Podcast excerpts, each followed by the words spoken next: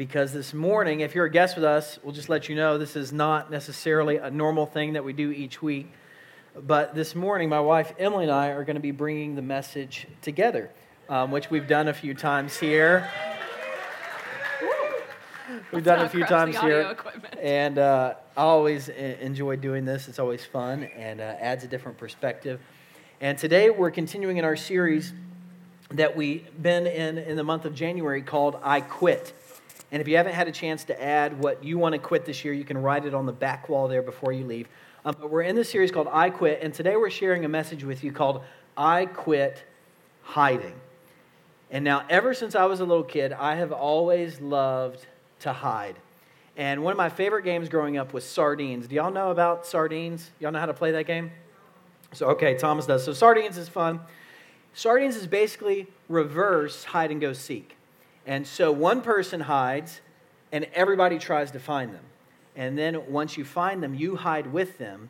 And then, over time, the group grows and grows and grows. And then, the last person to find them, when they're just wandering around in the dark, the last person to find them loses and the first person to find them wins, and then it starts over. And I always love it, and I love it because one, you don't have to be fast, you don't have to be athletic, and I was none of those things growing up. so it worked out well for me because I was pretty good at it, and I enjoyed hiding.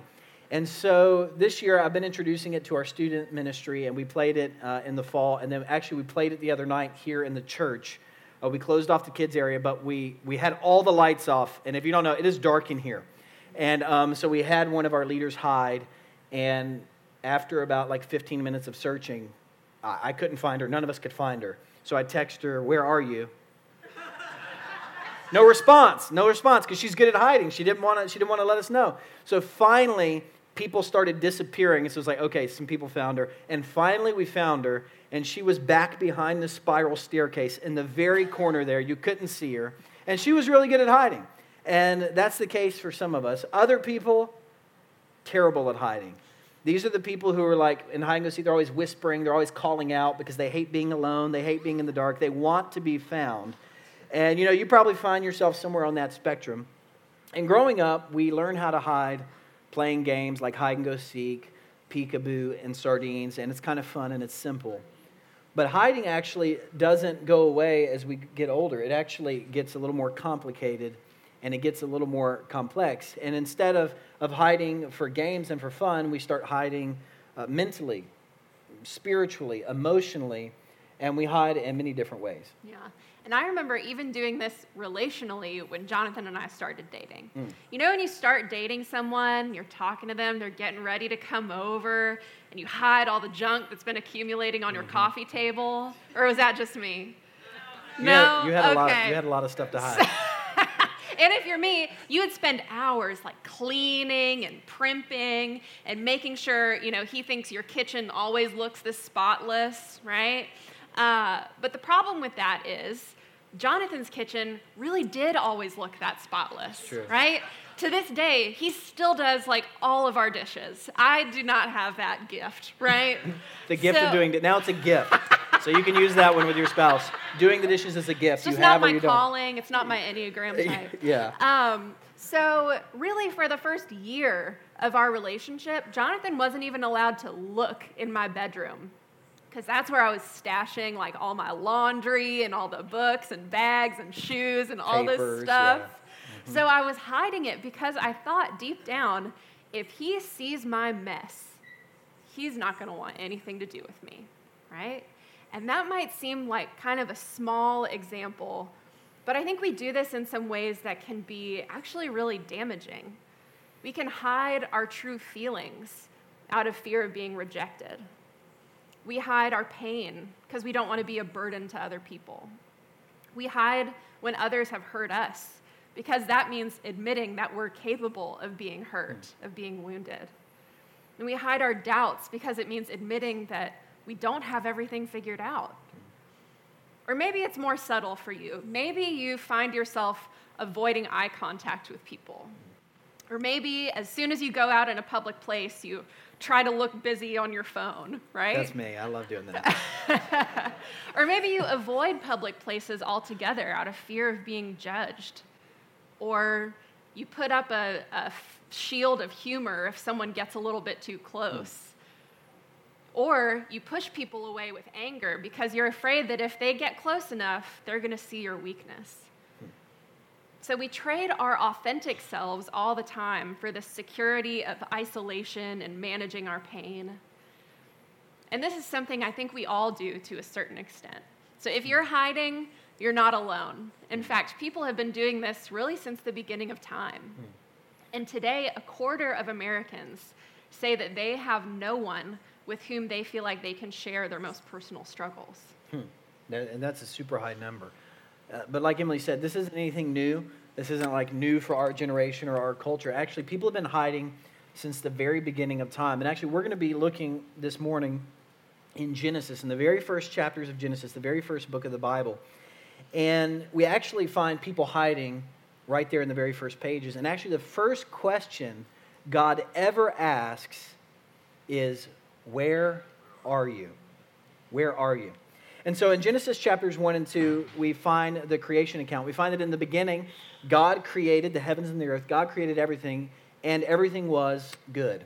Everything was good except for one thing. God said it's not good for man to be alone. And so he created woman. And he gave them a task to do. He said, Hey, I want you to take care of this garden I've given you, and I'm going to give you one stipulation. And we find this in Genesis chapter 2. You are free to eat from any tree in the garden, but you must not eat from the tree of the knowledge of good and evil. And at this moment in time, every relationship was perfect. The, the relationship between Creator and His creation was just as He designed it to be full of love, uh, full of freedom, full of trust.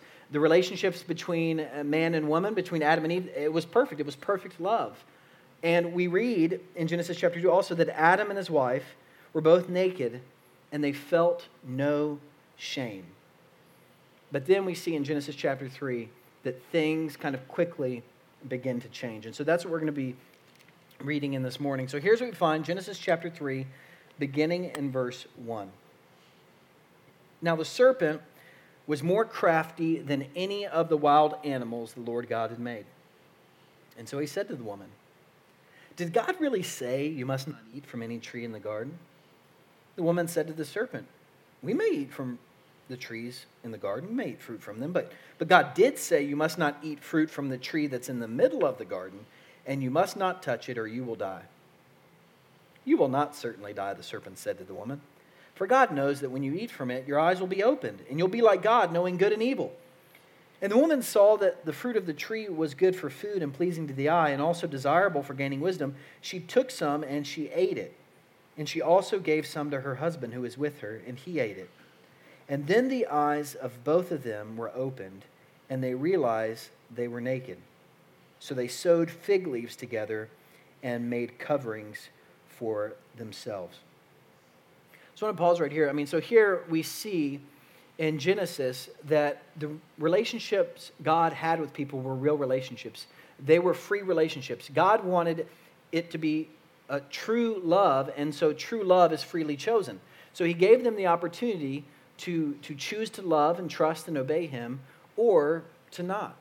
And so we see that as soon as the seeds of doubt were planted in their minds, as soon as they began thinking uh, about maybe God doesn't really have the best thing for me in mind, they turn away from Him and they're disobedient from Him. And we find that a spiritual death begins to enter into their reality. Their eyes were opened into the evil in which they had befallen, and all of a sudden, shame, guilt, and brokenness begin to enter into the picture and enter into our world. And so, what do they do? They begin to hide they begin to hide from one another by making coverings for themselves to cover up the shame. They're trying to deal with it themselves. And then it continues in verse 8 When the man and his wife heard the sound of the Lord God as he was walking in the cool of the day, and they hid from the Lord God among the trees of the garden. But the Lord God called to the man, Where are you? And he answered, I heard you in the garden, and I was afraid because I was naked, so I hid. And he said, Who told you that you were naked? Have you not eaten from the tree that I commanded you not to eat from? And here, I love this picture of God that we get because if you're like me, you kind of expect God, right when they disobey Him, to just kind of like zap them and like, okay, done, let's start over. But God doesn't do that. Actually, God, he, he searches them out. He says, Where are you? We see an act of grace here. He graciously calls them to come out of hiding. And this is a picture of God's prevenient grace, God's grace that goes before us and draws us into a relationship with Himself. God's grace, which seeks us out even when we feel like we're unworthy of love, even when we feel like He shouldn't love us. God calls us to Him. And here He gives Adam a chance to confess and to kind of own up to what he did. And what does Adam, Adam say? The man says this The woman you put here with me, she gave me some fruit from the tree and I ate it. How do you like that for, for not taking ownership? Some, some of us are familiar with these non apology apologies like this. so he, he says, Look, you know what? This woman, she made me do it. And he actually, in turn, also kind of blames God. He's like, Look, you gave her to me. If you wouldn't have given her to me, then maybe all of this wouldn't happen. And, and so here he's kind of hiding. He's starting to blame. And so then God, he actually goes to Eve. He gives her an opportunity uh, to respond. And so he says to the woman, What is this you've done? And the woman said, The serpent deceived me, and I ate. And so she's kind of hedging here too. And it's like she's saying, Look, the devil made me do it. And then right after this, we do see uh, God's judgment. We see God's judgment upon the serpent. We see consequences for their sin. And sometimes we think, you know what, God's judgment and consequences are separate from his grace and his love. But here we see them together because even as he banishes them from the garden, if you're familiar with the story, he sends them out of the garden. Even as he does that, he gives them a gift. He gives them a gracious gift that we read in verse 21. The Lord God made garments of skin for Adam and his wife, and he clothed them. And through the shedding of blood, he gives them new garments. He gives them the opportunity to exchange the raggedy garments they'd made, their solutions for their shame. And he says, Here, take these. Take these. It's a gift that they need as they head out into a very difficult world that they're about to enter into. And what we see going on here as Adam and Eve hide, and then God seeks them out, he continues to want a relationship with them. This is a pattern that we see over and over again in Scripture. Because if you're not familiar with, with people in the Bible, you'll find there are no perfect people in the Bible except for Jesus Christ. And so people over and over again, they're sinning or they're being sinned against. They're living in the brokenness of the world. And what do they do in response to that? A lot of times, they, like us, they hide. They hide. We see this with people like Jonah as he runs away. We see this with people like Peter when he denies Jesus. We see this with the woman at the well as she hides in the middle of the day by not being around other people. And what does God do when people are in the midst of hiding? He always tries to seek them out. He always tries to draw them back into relationship with himself because that's what God wants for us. That's what we are created for. That's why he sent his son Jesus into this world to come and to seek and to save the lost. And then why does God do that? God does that because he knows that when we're hiding, when we're hiding from him, that we can't experience the love and the relationship that he desires for us, that he created us for. And when we're hiding from other people, we can't experience the community he created us for that we read about in Genesis. And we can't experience true love from other people as well when we're hiding. Yeah. And it can be scary to come out of hiding mm. for a lot of reasons. Mm-hmm. You know, maybe you've become used to it. If your default mode is kind of to isolate yourself and turn inward, can actually start to feel pretty comfortable mm. because, you know, you don't have to deal with anybody else's mess. It's kind of easier, mm. right? And you can kind of conveniently tuck away your own mess so that other people don't have to see it. You know, or maybe you grew up in a family where communication just wasn't healthy. Maybe your family didn't talk about anything significant together, and you picked up this message that it's really not okay to express what's going on with you. Hmm. Or maybe you were kind of on the opposite end of the spectrum, and your family had no boundaries, hmm. right? And so you never learned how to appropriately express yourself without depending on others for validation or an emotional response. And the world we live in doesn't often value vulnerability, right? If you bring vulnerability into the workplace, there is a chance you might lose your job. If we go through some sort of adversity, the world tells us to be strong, right? And to kind of stifle or ignore that natural emotional response that comes up. And Dr. Brene Brown, who studies shame, says that for women in our culture, shame has kind of three messages do it all, do it perfectly, and never let them see you sweat. Hmm. Right? It's kind of all those things wrapped up together. But for men, shame isn't that complicated. Shame is one. Do not be perceived as what? Weak. Weak. Exactly. And sometimes it's difficult to come out of hiding because of our own sin, right? We think if people really knew what I did when I'm alone at night, if people really knew the quality of my thoughts or my heart, if people knew the specifics of my sin, there is no way that they would love or accept me. And sometimes we hide because of the sins of others we've been sinned against in the past. You know, we did take that risk and someone rejected us, right? Maybe we expressed our vulnerability and somebody shut it down because it called them to look at something in their own lives. And that is a real and a painful experience. But I think it's probably most damaging because it can lead us to believe that we are not worthy of love and belonging. Brene Brown um, defines shame this way. And I think shame is really kind of the main reason that we, that we hide. She says, Shame is the intensely painful feeling or experience of believing that we are flawed and therefore unworthy of love and belonging. Shame is that fear of disconnection. Shame is that voice that says, I'm not blank enough. I'm not thin enough. I'm not pretty enough, successful enough, wealthy enough, right? And when we feel shame, when we feel that disconnection between who we are and who we want to be, we hide and we numb ourselves. But the problem with that is that we can't selectively numb emotion. We can't say, okay, here's shame, fear, guilt, anger, here's all the bad stuff. I don't want to feel this. I'm going to have a couple beers and take a nap, mm. right? or I'm going to go eat a banana nut muffin. Mm. We can't numb those without also numbing joy and gratitude, happiness. So when we numb all of those feelings, we start to feel empty. We start looking for purpose and meaning and that makes us feel vulnerable. So we go have a couple beers and a banana nut muffin, mm. right? Mm-hmm. It's like a cycle. So, how do we stop that vicious cycle? We have to come out of that place of hiding and embrace our vulnerability. In order for us to experience connection with God and with other people, we have to allow ourselves to be seen. Hmm. And one of the, the simple ways to be seen by God and to really come out of hiding in our relationship with God is, is through prayer. Because, like we see in the scripture, God is always calling out to us. He's always saying, Hey, where are you? I'm here. I want a relationship with you. I want to talk with you. He's always seeking us out. And so when we respond to God in prayer and open up ourselves to Him, He meets us there.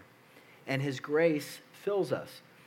And one particular aspect of prayer where God meets us is through prayers of confession. And now, depending on how you grew up in your religious tradition, prayers of confession might have a very specific kind of mentality to them, uh, like if you grew up going and doing formal confession with a priest.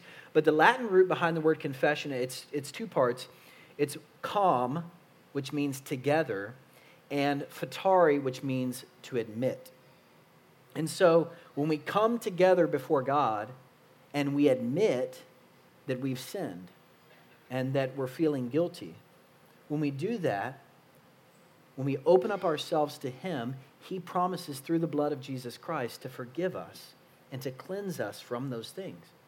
When we come together before God and we admit that we're feeling shame, that we're feeling like we're not worthy of love or we don't belong or we're not worthy of belonging, it's then that the Holy Spirit can come into us and, like we talked about last week, speak over us the words that Jesus heard at his baptism This is my beloved child with you I'm well pleased. It's when we come together with God and we admit that, that we're broken, that the world is broken, and that all of this isn't exactly what we expected or hoped for. It's then that God meets us and lets us know, I am with you, and I will never leave nor forsake you. And now this can kind of seem counterintuitive, kind of bringing ourselves out of hiding before God into prayer because we think, well, God already knows what I'm thinking. God already knows what I did, He already knows who I am. But the reason we do this is because when we open up ourselves to God, when we open up our hearts and our lives to Him, once we're open, it's then that His grace can fill us. When we're closed and when we're hiding, we're actually separating ourselves from the gifts that He wants to give us.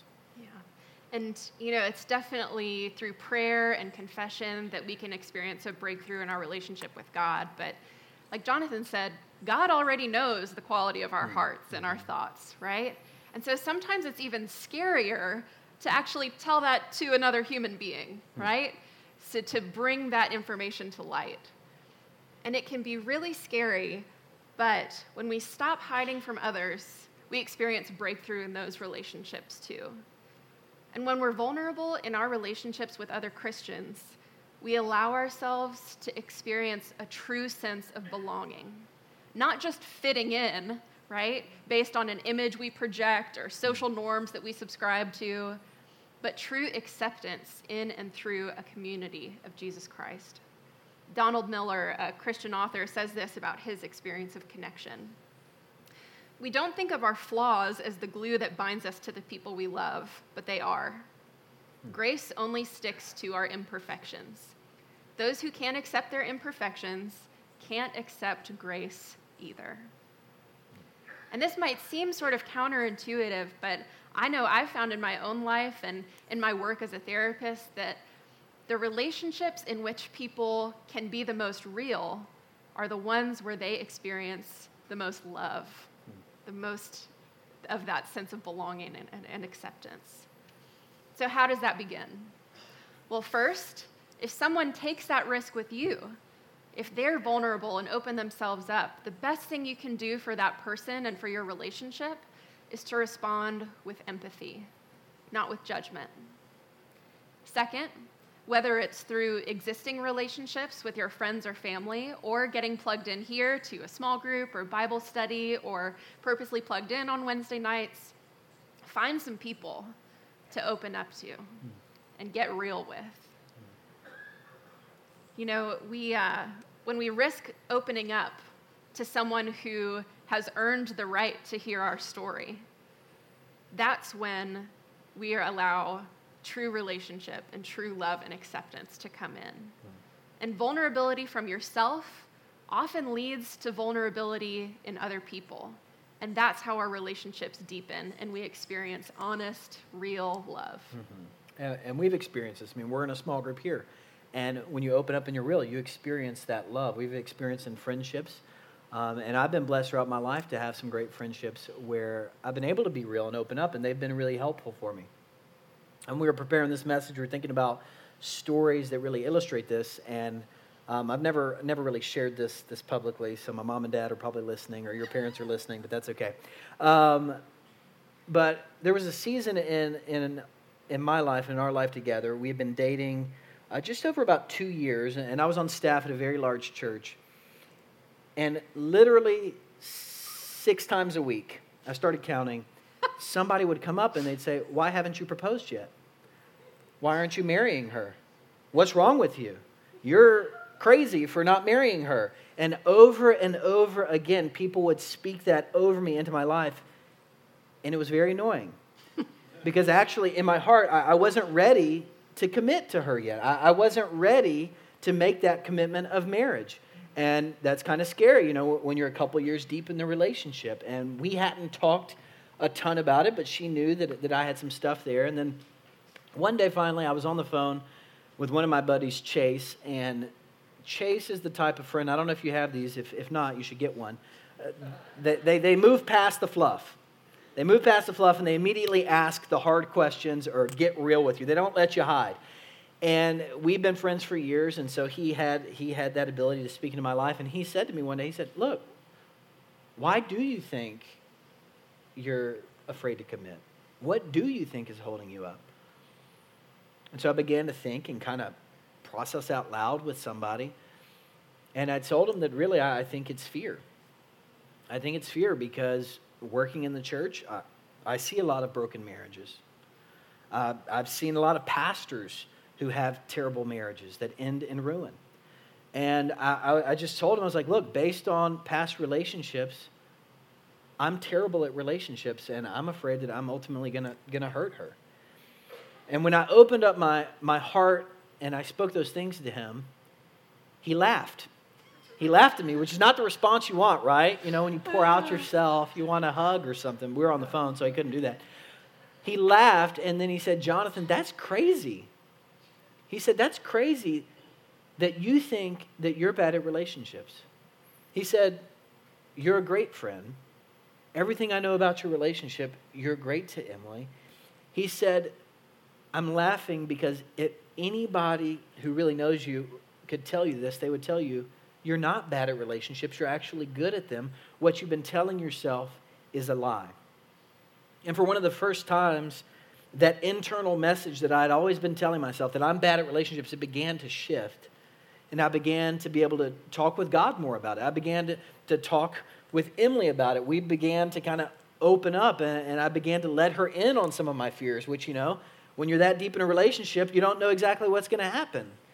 But instead of the relationship kind of faltering and, and petering away, it actually strengthened us and it helped us continue to grow deeper together. And it, it wasn't any kind of quick fix, um, but over time, you kind of know how, how the story ends, right? We, we eventually got married, and I love her. Um, but it took a real relationship where I could be really honest to begin to get to that point of honesty with God and to experience love um, from other people and from God. Yeah. And, you know, if Jonathan had just gotten that word from somebody he didn't know very well, hmm. he probably wouldn't have been able to receive it. But whether you experience that true love and belonging and accountability and allow people to see your vulnerability with a spouse, with a friend or a family member, people in church, or from God, we all have to quit hiding and start being real. Hmm. Because it's once we finally open up our hearts that God is able to fill them with His love. Hmm. Yeah, and you know, sometimes we don't think about this, but uh, we can hide even in church, right? We can kind of come here, we can sing the songs, we can kind of do the practices, and still kind of separate ourselves and still feel distant from God and kind of put some distance between us. And so, um, as we close this morning, like Emily said, we want to encourage you um, this new year to, to get connected in community here at our church to begin stepping out in relationships, trying to find and form real relationships. Um, and if you feel like you don't have anybody in your life, reach out to me. I'd love to be that person for you. And so this morning, what we're going to do as we close is we're going to have an opportunity where we just kind of sit before God. And um, Amy's going to going to play on the piano for us, and we're just going to have a few moments of silence where you're going to have an opportunity to sit before God and just talk with Him. And now this might be terrifying for you, um, or this, this might feel like talking to an old friend. But we want to open up that space for you so you can open up and start being real with God and start being real with other people. Uh, so we just want to invite you to bow your heads.